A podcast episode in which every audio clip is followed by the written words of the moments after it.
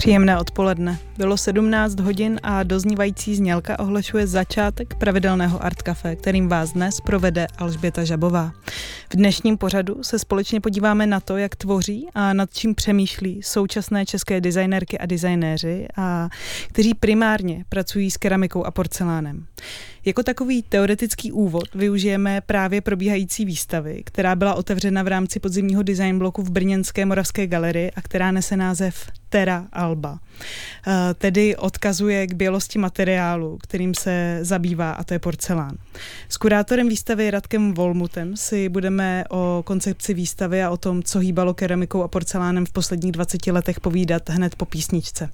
V následujících dvou vstupech se pak můžete těšit na rozhovor s designérkou a designérem keramiky a porcelánu Antonínem Tomáškem, který je zároveň eh, vedoucí ateliéru designu keramiky na Fakultě umění a designu v Ústí nad Labem a mluvit budu taky s Karolínou Kučerovou, studentkou v ateliéru keramiky a porcelánu na Pražské Umprum a členkou kolektivu Hlinotéka. Dnešní hudební výběr má opět na svědomí dramaturg Pavel Zelinka a pouštět si budeme novinky na alternativní scéně. Formace Pink Turns Blue patří už více než tři dekády mezi největší jména německé postpunkové scény. Trojice z Kolína nad Rýnem, vedená zpěvákem a kytaristou Mikem Jogverem, chytila v posledních letech silnou kreativní fazónu, kterou prezentuje jak na loňské desce Taint, tak letošní EP Not Gonna Take It. Z něho pochází i skladba We Always Wanted More, kterou si po hudební stránce dnešního Art Café, tak kterou otevřeme Art Café po hudební stránce. Tady je.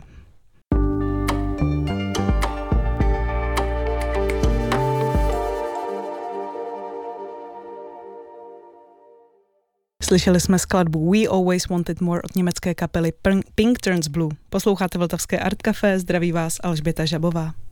Jak už jsem naznačila v úvodu, dnešní téma bude o materiálu, kterého se dost určitě dotýkáte rukou, i rty, několikrát denně. Řeči o porcelánu a keramice a o předmětech, které jsou z nich vyrobeny a usnadňují nám životy a my si to možná ani tak úplně neuvědomujeme.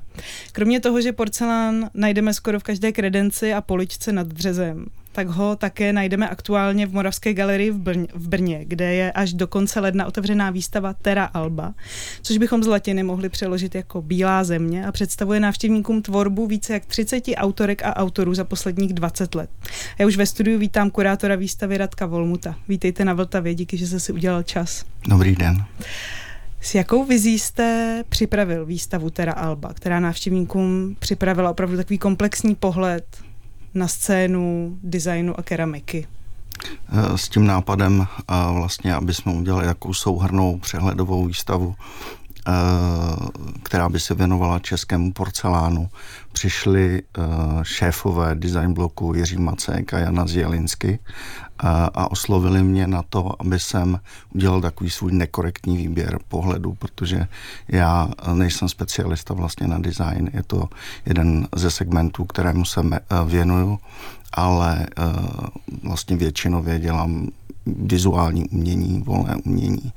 A vlastně ten můj pohled na to je asi jako zajímal. Takže uh, jsme ještě oslovili Maxima Velčovského, který udělal uh, architekturu výstavy a pustili jsme se do práce. Jak se ten váš pohled kurátora volného umění propsal právě do výstavy o porcelánu? Já si myslím, že to je vlastně otázka pohledu v tom smyslu, že nejsem asi svázaný s vizualitou uh, různých vletrhů, showroomů, designových a vůbec uh, přehledových výstav vlastně klasického jako designu a přemýšlím o těch věcech možná s větším nadhledem nebo volností. Uh, takže já jsem od počátku nechtěl dělat Eh, od počátku jsem nechtěl dělat vyčerpávající nějaký jako přehled, který by dokumentoval, řekněme, až třeba trochu vědecky eh, tenhle ten materiál a tohleto médium, ale jak jsem říkal, je to trošku nekorektní příběh toho, jak já porcelán vnímám a co mě na něm zajímá. A co vás na porcelánu zajímá? V čem uh v čem spatřujete jako v médiu porcelánu nějaký potenciál v současnosti? Tak porcelán je strašně zajímavý materiál. Už vlastně tou historii, vy jste zmiňovala uh, název té výstavy, on má vlastně jako on je více vrstevnatý, uh, vlastně odkazuje tou latinou i k té historii porcelánu, řekněme, nebo k tomu, že se pojí vlastně ze zahraničím především, protože v Číně se dělal porcelán tak, jak ho známe, řekněme, od 7. století našeho letopočtu. K nám se dostal někdy na začátku 18. století do Evropy v tom smyslu, že se začal vyrábět, jinak tady byl 13. 15. století, ale sebou si nesl vlastně od té doby určitý druh sentimentu, který vlastně fungoval až do nedávné doby, by jsem řekl, a právě reinterpretace tohohle jako sentimentu a nějaká demokratizace směrem k volnému umění, k jinému pohledu hmm. vlastně na tenhle ten materiál mě na něm zajímají nejvíc. Jaké tematické okruhy, nebo možná lépe řečeno, s jakými typy příběhů se návštěvníci výstavy skrze ty výrobky z porcelánu setkají? To je různé. Samozřejmě existuje něco jako zeitgeist, to znamená, jsou témata, která se objevují ve vzduchu, ať je to ekologie, inkluze a takovéhle věci.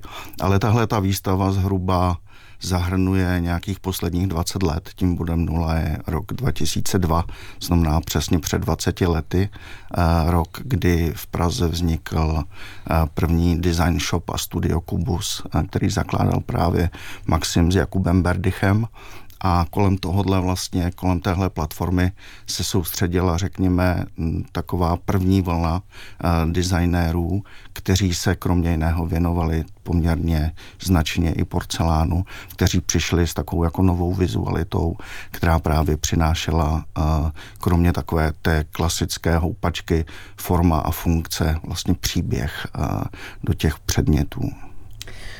Dnes už je to celkem běžně používaný a ustálený pojem, konceptuální design.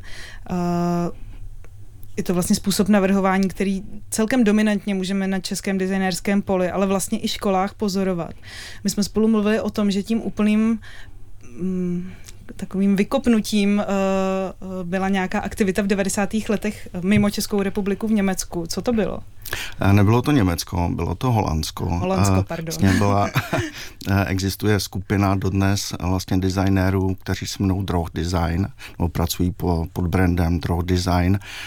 Oni vznikli, myslím, přesně v roce 93 a ve veletrhu v Miláně představili tuhle tu myšlenku konceptuálního designu, která potom, která vlastně jako radikálně změnila přemýšlení hmm. o designu a která se samozřejmě vpila jako do celého světa, protože to bylo hodně zajímavé jako hledisko nebo hodně zajímavý přístup a Češi jsou vypravěči příběhu, takže myslím, že tohle je muselo sedět.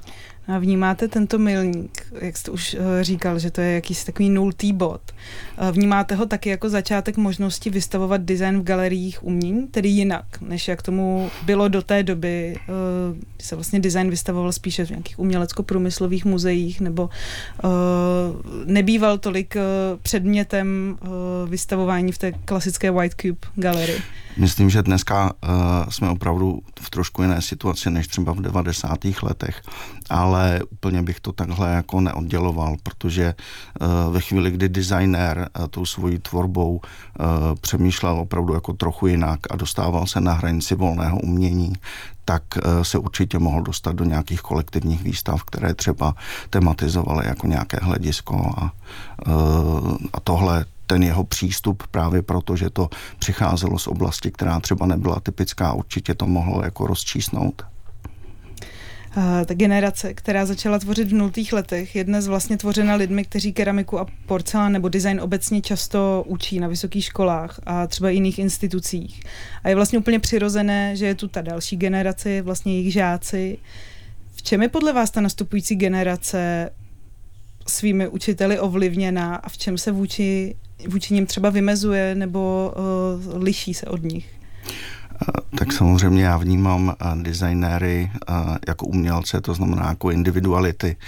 Každý má svou cestu, ale zrovna v tomhle případě se určitě provázaly tyhle ty dvě generace a nějakým způsobem vytvořili, řekněme, konzistentní jako platformu, která vlastně funguje i doteď i způsobem přemýšlení. A kdybyste měl pro posluchače nějak v krátkosti uh, představit skrze ta témata, která se uh, na výstavě představí a jsou k vidění, uh, konkrétní tvůrkyně, konkrétní tvůrce a nějaká jejich díla, která uh, ve vás doteď rezonují i po tom, co je ta uh, výstava už nějakou dobu otevřena?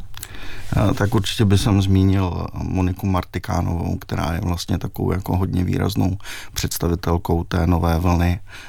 Ona dělá úžasnou věc, to znamená vrací do hry zpátky porcelánové figurky, porcelánové figury, ale dává jim vlastně jako nový obsah Jedna z jejich prvních prací se jmenuje eh, Dobrá matka, což je vlastně parafráze 18 stoletové míšeňské figurky, eh, která je, řekněme, mm, vyslovená současným jazykem, takže už to není nějaká dáma v krinolíně odpočívající, ale je to maminka, která má mobil ověšená vlastně z jedné strany dětmi, eh, z druhé strany vysavačem prostě a tak.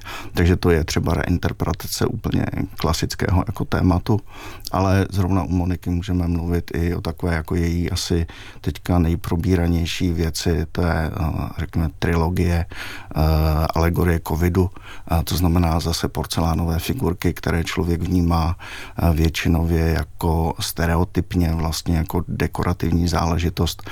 A tohle jsou vlastně tři modely, tří postav, přičemž jedna je rozvažeč messenger vlastně, který rozváží jídlo druhý je pán, který si pořídil pejska, aby mohl venčit v 9 hodin a třetí se jmenuje Stříháníčko, je to vlastně slečna, která stříhá sama sebe. Takže vlastně je to klasická v úvozovkách dekorativní figurka, která najednou tematizuje to, jakým způsobem třeba COVID determinoval naše normální, jako naši normální každodennost. Hmm. Vy jste říkal, že architektem výstavy uh, je Maxim Velčovský. Jakou pro prostor a pro prezentaci těch vystavených objektů zvolil strategii? Bych možná pro posluchače trošku představila, jak ta výstava vypadá. Eh, jedná se vlastně uh, o takové stoly, ale ty stoly jsou zajímavé tím, že ty nohy stolů vlastně vedou do takových plastových gbelíků a možná vás nechám uh, dopovědět, co zatím je. Jsou to vlastně takové ostrůvky, to zase navazuje na název té výstavy. Říkáme, že to jsou vlastně jakoby ostrovy, které skládají v úvozovkách samozřejmě jako, jako metaforicky vzato tu, tu zemi, tu teru Albu a jsou, Maxim vlastně hodně pracoval e, s nějakým mm, vnímáním hmoty, to znamená e, v jeho případě v sád, se sádrou, ale jsou to vlastně jako sádrové podložky nebo jako sádrová hmota je nalitá do umělohmotných kýblů a na nich je vlastně ještě sádrová deska. A na tom jsou jednotlivé ty, jednotlivé ty artefakty, které jsme vystavili a e, celé to má tu výhodu nejen, že to zase nějakým způsobem evokuje tu barvu, nejen, že to e, ukazuje zpracování hmoty, ale e, samozřejmě ty věci se dají, respektive ty jednotlivé sokly se dají obcházet a dá se s nimi pohybovat, takže můžete vlastně je umístit a variovat pro každý prostor úplně nově. Tak eh, já moc děkuji za rozhovor kurátorovi Radku Volmutovi a děkuji taky za představení výstavy Terra Alba a za takový teoretický úvod do dnešního porcelánového a keramického art café. Díky, že jste si našel čas naslyšenou. Díky také, mějte se hezky. A já jenom doplním, že výstava je v Brněnské Moravské galerii otevřená až do 29.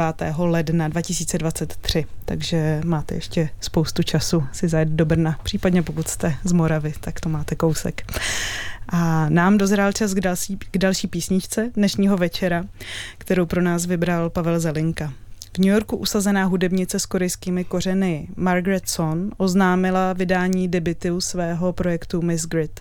První dlouho, dlouhohrající deska se uh, bude jmenovat Follow the Keyboard a vyjde až 24. února 2023. Tu ale přeskočilo hned několik singlů a my si jeden z nich právě teď pustíme. Jmenuje se Like You a tady je.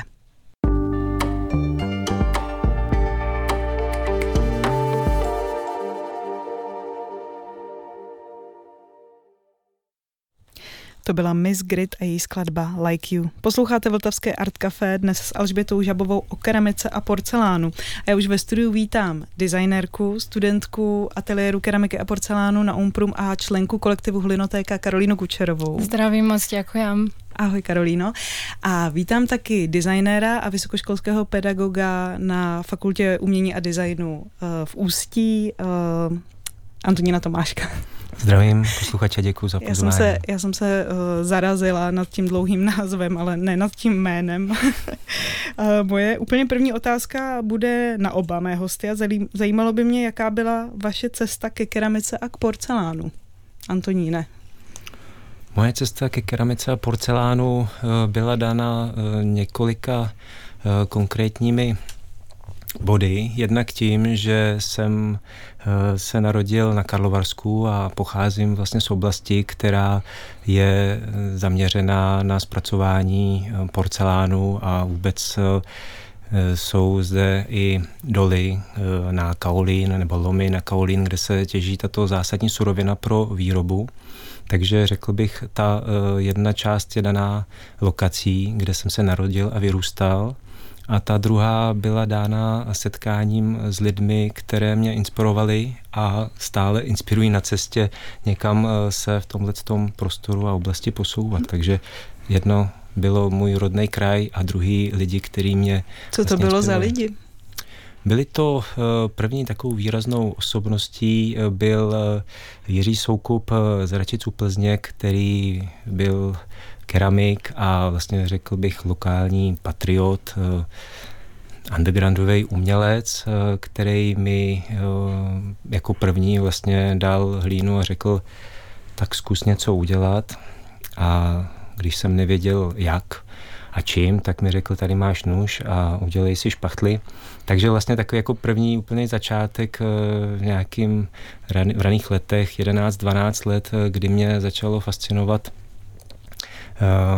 tvořit věci z materiálu, z hlíny, z něčeho, co vám pod rukama se proměňuje.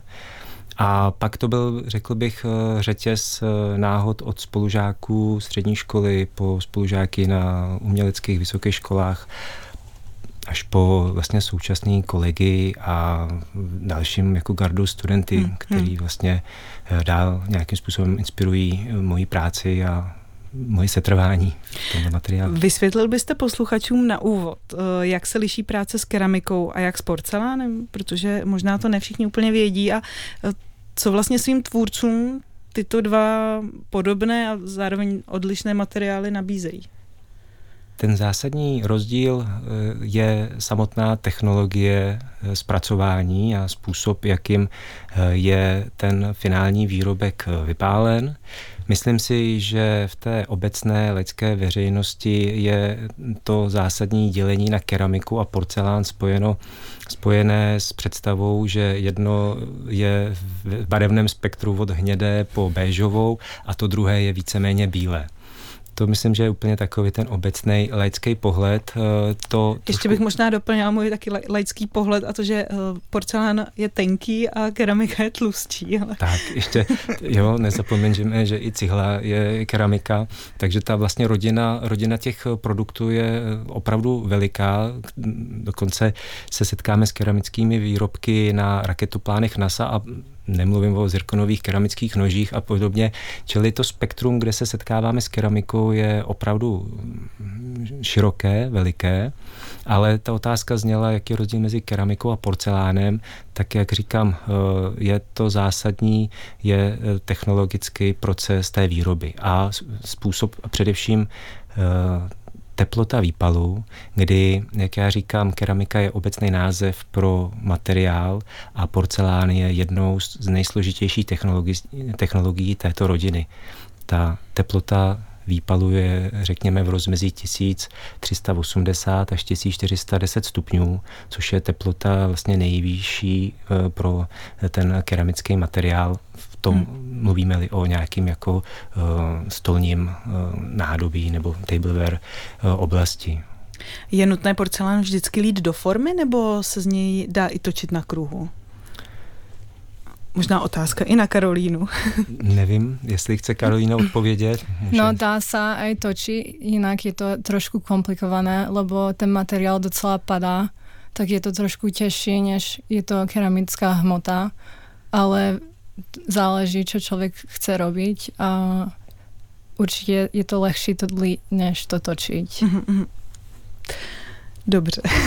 Já bych to možná doplnil jenom po pár věcí, jako uh, trošku mimo náš eh, jako eh, český rámec možností. Samozřejmě, když eh, člověk přijede do Ázie, Japonska, Číny, Koreji, tak pod názvem porcelán se skrývá ještě další druh materiálu, který je daný jako lokálními možnostmi hmoty, která má jiné vlastnosti než ty, které máme my zde. Jak zmínil Radek Volmut, porcelán je poměrně mladý evropský materiál, který vlastně byl v roce 1710 eh, objeven v rámci receptury, jak jej vyrábět. A to, co v Ázii vlastně eh, je tou nejtradičnější cestou, tak pořád je ještě i točení, eh, točení z ruky a především obtáčení na hrnčířském kruhu mm. a, a tak dál. Čili vlastně to, co my máme v rámci možností zde v Čechách, tak jsou víceméně ty klasické způsoby průmyslové výroby, který se právě, myslím, studenti snaží tak nějak trošku bořit experimentováním hmm. a hledáním alternativních cest. Karolíno, ty máš rodiče z Česka a Slovenska, ale narodila jsi se v USA, kde si taky velkou část svého života žila. Vystudovala si tam svou první vysokou školu, ale ke keramice a porcelánu si se dostala až v Čechách. Tak jak to bylo? Ano, je to tak. Ja som vlastne sa presťahovala do Prahy v 2015 po prvej bakalárke, čo nemalo nič souvisí so art a také veci. A potom po niekoľko let som trošku hľadala, čo delať dál, lebo vtedy som aj pracovala v korporátu 95 ako každý deň a strašne som chcela niečo robiť s rukami tak som začala chodiť večer na kurzy keramiky a v tom momentu úplně na začiatok som si hovorila, jo, toto chcem dělat. Ale bolo to asi prvý alebo druhý týždeň, tak som rada, že do tej doby som sa do toho pustila. A o rok a půl som potom sa dostala na Umprum keramika a porcelán a to je fajn, lebo je to druhá bakalárka a v Americe jít na vysokou školu uměleckou je trošku drahá. Zabava. Tak, tak mám jako keby tu druhou šancu ísť na vysokou školu, čo mě fakt baví a jsem tam docela spokojná. Hmm. No a ty celkem výrazně a evidentně odděluješ eh, ty svoje školní projekty od svých v úvozovkách soukromých eh, kolekcí, které bych popsala jako takové extrémně jako čisté, minimalistické předměty denní potřeby, uh, jsou velmi precizně zpracované. Proč odděluješ ta školní zadání od své volné tvorby, která je ale možná paradoxně mnohem víc užitá než to, na čem ve škole pracuješ a co by se mohlo zdát, jakože je ten svobodný uh, konceptuální design? No, čo sa týče klauzurných prácach, čo máme po každém semestru urobiť veľký projekt, tak niekedy mám pocit, že um, spíš sa ten design a finálny výsledok posouzuje a možno to remeslo je není to až také podstatné. To znamená, že často môže človek niekomu zaplatiť, aby urobil formu a si realizoval ten design, čo chce ukázať a bude odsouzený a budú tam hovoriť kritiku na ten finálny design, nie než keď ten človek to robil sám stokrát na kruhu. A ja mám pocit, že to, čo robím osobne, čo je čistá, točná, funkčná keramika, tak to možno by na tej škole moc moc by tam nemal jako vysoký, vysokou hodnotu. Hlavně na klauzurách, hmm. kde tlačia konceptuálne nápady. A mm, vnímáš tedy, že uh to přijde celkem zajímavé podle toho, co vlastně říkal Radek Volmus v tom předchozím vstupu, že uh, každý, že designer je umělec a uh, umělec je individualita. To, to, co ty teď tady vlastně říkáš, je, že uh, cítíš takový určitý druh tlaku na té vysoké škole, že není tak důležité to řemeslné zpracování a to, aby si opravdu jako rostla v tom řemesle, ale spíš, aby si jako myšlenkově uh, dotvořila nějaký koncept, který Hej. je za tím objektem. Určite teraz máme zrovna jako tému na klauzurách, že chcejú, aby sme remeselne víc sa na to soustredili, lebo veľa tí ľudia prídu od Gimplu a v minulosti si myslím, že veľa, tie studenty nastupovali s nejakým základom, ale teraz niekedy nikto neví vôbec nič, je v prváku na bachaláre. A ja osobně si myslím, že keby som urobila moje čisté minimalistické keramické nádoby a to ukázala tam, tak asi by som nedostala až taký dobrý, dobré hodnocení alebo dobrú kritiku, lebo ten koncept a je víc jako důležitý tam, tak si myslím, že spíš hmm.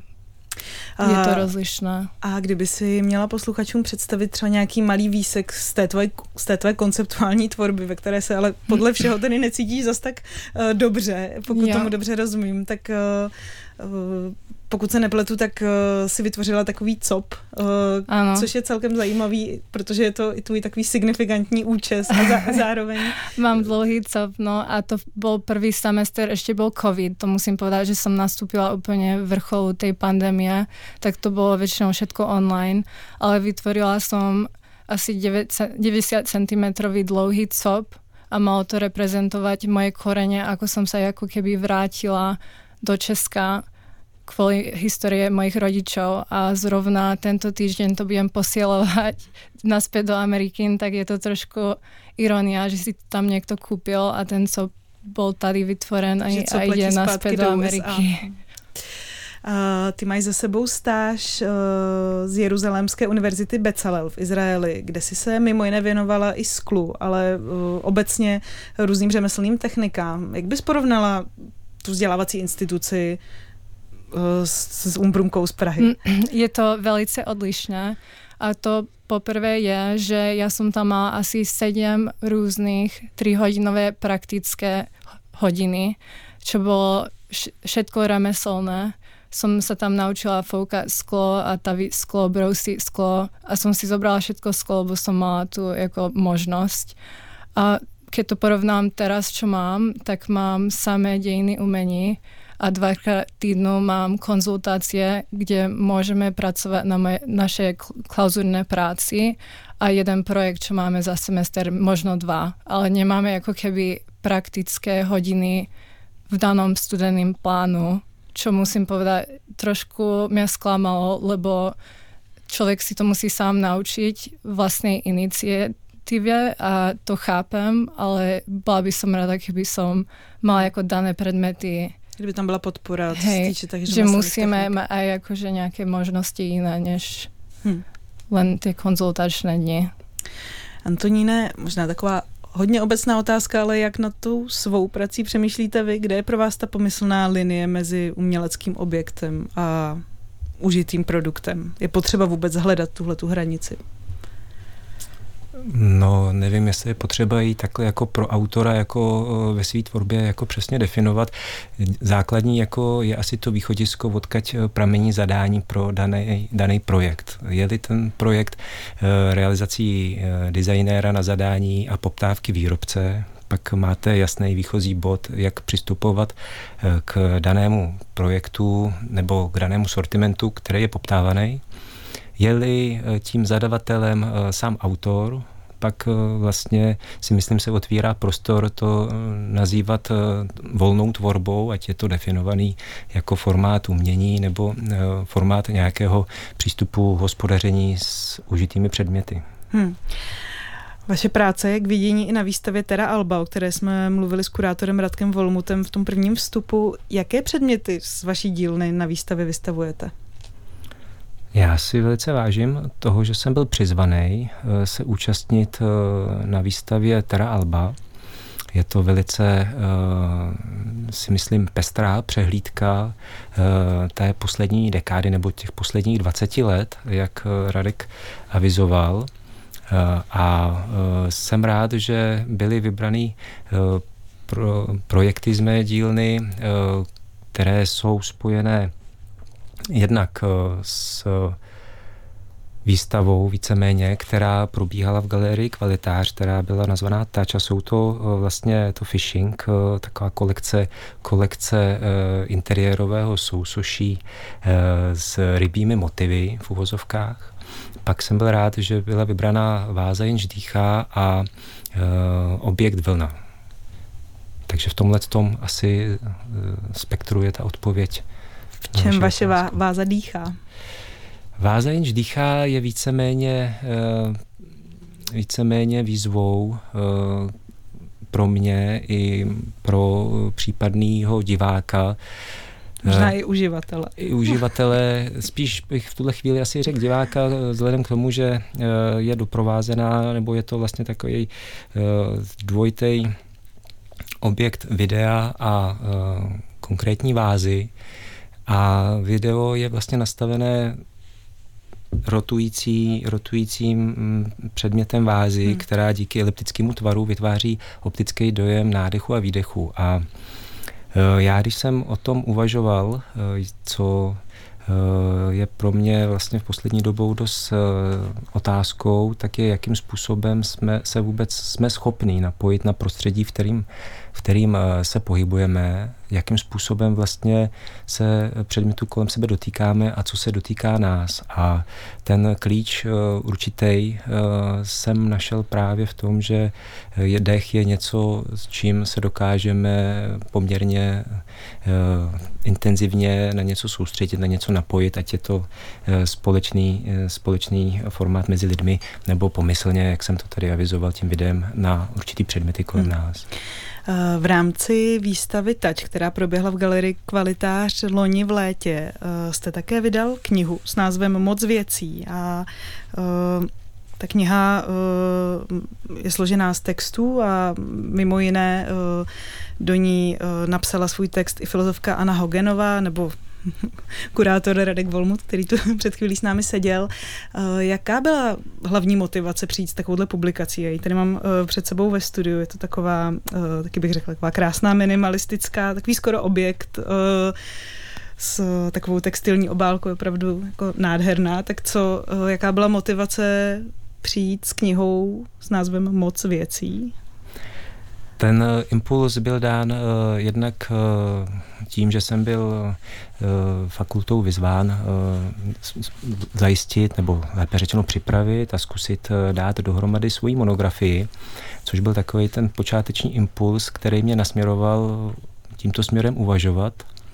A musím říct, že mi udělalo velikou radost, že tato kniha byla oceněna třetím místem v nejkrásnější knize roku v oblasti umění a knihy o umění, o výtvarném umění. A zároveň vlastně to byla pro mě v rámci toho covidu také úžasná možnost spolupracovat e, s lidmi, kteří se na realizaci této monografie podíleli ať to byla samotná e, spolupráce s grafičkou Adélou Svobodovou, s fotografem Jiřím Týnem, či s lidmi, kteří mě přispěli texty svými do této publikace Radek Volmut, Anna Hogenová eh, a kurátor eh, výstavy eh, Jan Dotřel, takže jsem byl moc rád, že jsme po dobu toho covidu mohli rozvíjet a pracovat téma této, této monografie nazvaná Moc věcí. Ten dvojsmyslný název český je záměrný a nechává nás tak trošku přemýšlet, Eh, kde ty věci mají moc a kde těch věcí už je moc. Hmm. Karolína, já jsem si všimla, že v poslední době vytváříš zajímavé spolupráce s lidmi z jiných tvůrčích odvětví. Například eh, s designerkou Šperkou uh, Majdou Šťastníkovou jste dali dohromady uh, tvoji takovou signifikantní šperkovnici a její úchvatné stříbené šperky nebo s architektkou a textilní výtvarnicí Terezou Melkovou zase pracuješ na takovém pomalovaném talíři. Eh, kam tě spolupráce se zajímavými tvůrkyněmi v tomhle případě eh, posouvá? No, ja som to hlavne chcela skúsiť, lebo mi to donúti trošku robiť niečo úplne iné. Taký som robila teraz ramen misky pre Marcel Wang a budem robiť taký pop-up so značkou Ports of Stars. A myslím si, že tie spolupráce sú skvělé, že spolu niečo človek vymyslí a môže to potom hezky vydať alebo urobiť hezkú instaláciu. A veľakrát to človek nerobí, ako robí tie veci len pre seba, ale keď dvaja na to pracujú, tak má to úplně hezký výsledek. Mm-hmm. Nám už pomalu opět nastal čas na další písničku z výběru novinek na alternativní scéně. Klidná síla brooklynské čtveřice Office Culture se pomalu dostává do čím dál širšího povědomí. Debitová deska I Did the Best I Could měla ještě elektronicko-avant popový nádech. Tři roky starý následovník A Life of Crime už začal směřovat do vod, ve kterých se kvarteto nachází s aktuální novou deskou. To znamená do podoby popovou historií výrazně ovlivněné autorské výpovědi na pomezí popu, roku, jazzu a soulu. Z letošní dlouhohrající novinky nazvané Big Time Things si zahrajeme titulní kompozici.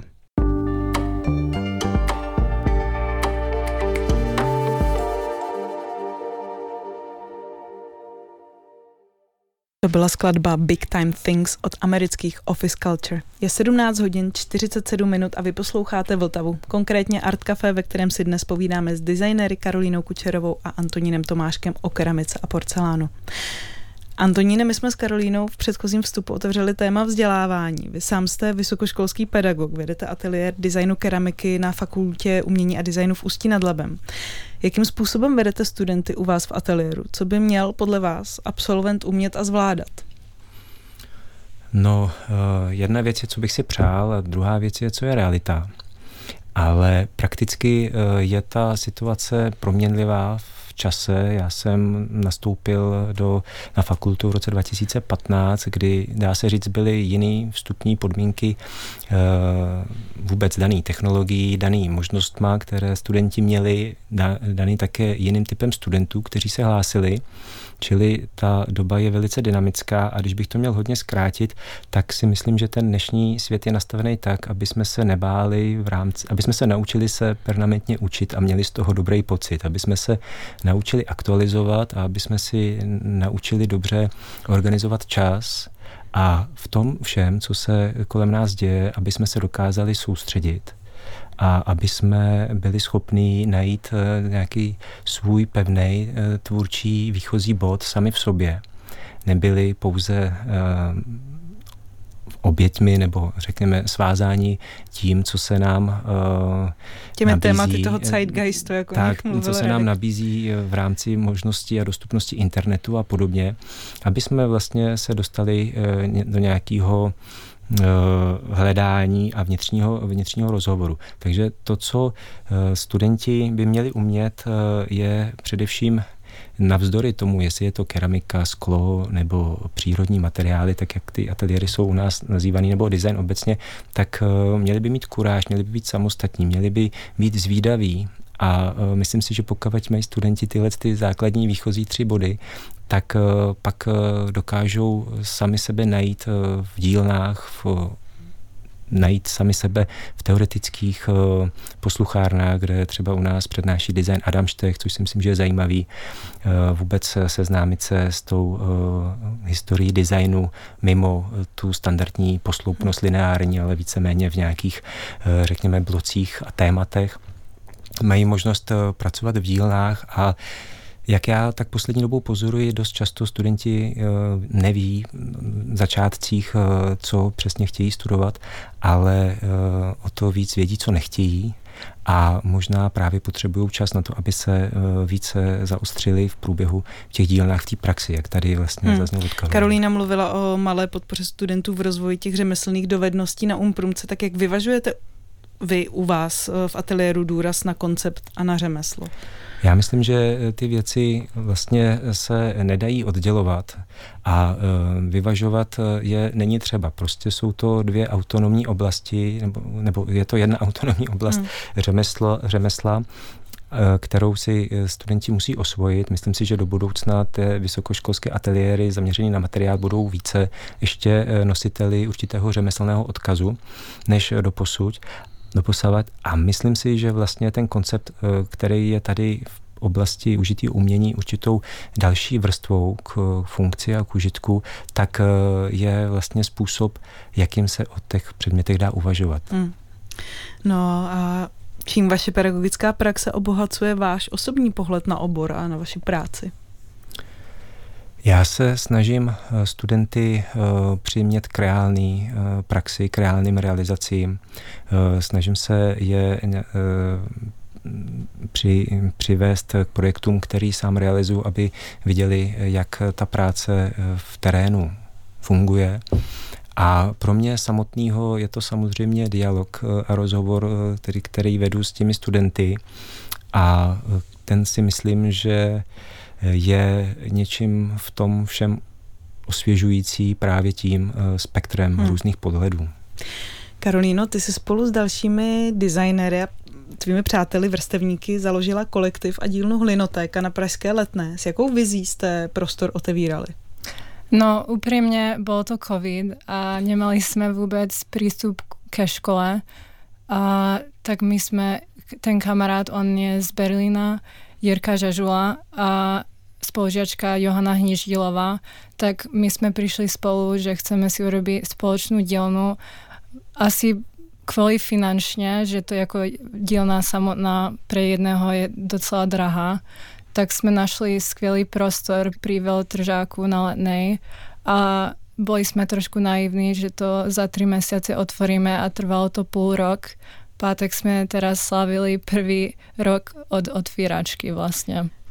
No a v rámci vaší činnosti se otvíráte veřejnosti právě formou různých kurzů. A jaké kurzy a lekce nabízíte? Mimo a kurz točení a kurz modelování, čo máme jednou za měsíc, tak máváme dve dní v týdnu Open Studio, čo je ten koncept, že traje ľudia môžu prísť a na 3 hodiny si dielnu jako pronajímať a my sme tam jako podporu, ale neučíme im ale je to fajn, lebo ľudia z verejnosti si môžu prísť a skúšať svoje nápady alebo točiť na kruh. A vnímáš práci s keramikou a porcelánem jako takový trošku nedostupný koníček? Ty, ty vlastně sama si říkala, že jsi se k točení na kruhu dostala přes kurzy, uh, vlastně individuální kurzy točení na kruhu. Jak se k tomu kromě takovýchhle kurzu pro začátečníky může běžný Aha. člověk eh, dostat? No vlastně to byl jako společný kurz večerný a já jsem si potom doplaťovala individuálne kurzy, ale si myslím, že ta keramika je dost dostupná, čo sa vidno cez COVID, bol tam obrovitanský boom, že zrazu všetci robia hrnky nějaké zaplácané. Abo... Lidi pekli chleba, anebo dělali keramiku, to je pravda. tak. A keramická dílna je asi snadnější urobiť ne, než porcelán, ten porcelánová dílna. Aspoň to vidím, že na každom rohu je keramická dílna. Tak myslím si, že to je dost dostupné v dnešní době. No a co dávají lekce pro veřejnost vám jako tvůrcům? Máte vlastně nějaký, dává to něco i vám? Ja úprimne neučím tie lekce, lebo nemám úplne na to čas, ale verím, keby som mala na to čas, no tak by mňa to bavilo učiť tie lidi. A uh, spolupracujete i v rámci té dílny na nějakých vlast, jakoby společných projektech? To právě, že neděláme a já keď som bola v Tel Avivu, no tak som bola v takom studiu, čo sa volá Boys Do Ceramics a oni tam všetci spolupracovali spolu, tí, čo tam vedli to studio a vznikli zaujímavé projekty a možno by sme to mohli aj začať, lebo tak ako si zmienovala, že robím nejaké spolupráce, tak mám pocit, že to je fakt hezký činnosť. Tak eh, děkuji moc za rozhovor oběma mým dnešním hostům. Loučím se s designérem Antonínem Tomáškem. Díky, že jste si našel čas. Děkuji a já ještě jenom malinko, kdyby někoho zajímalo ohledně fakulty a umění a designu, tak jde na stránkách všechny informace, jsou tam podcasty s jednotlivými lektorama, takže tam dohledejte všechno potřebné, YouTube a tak dále.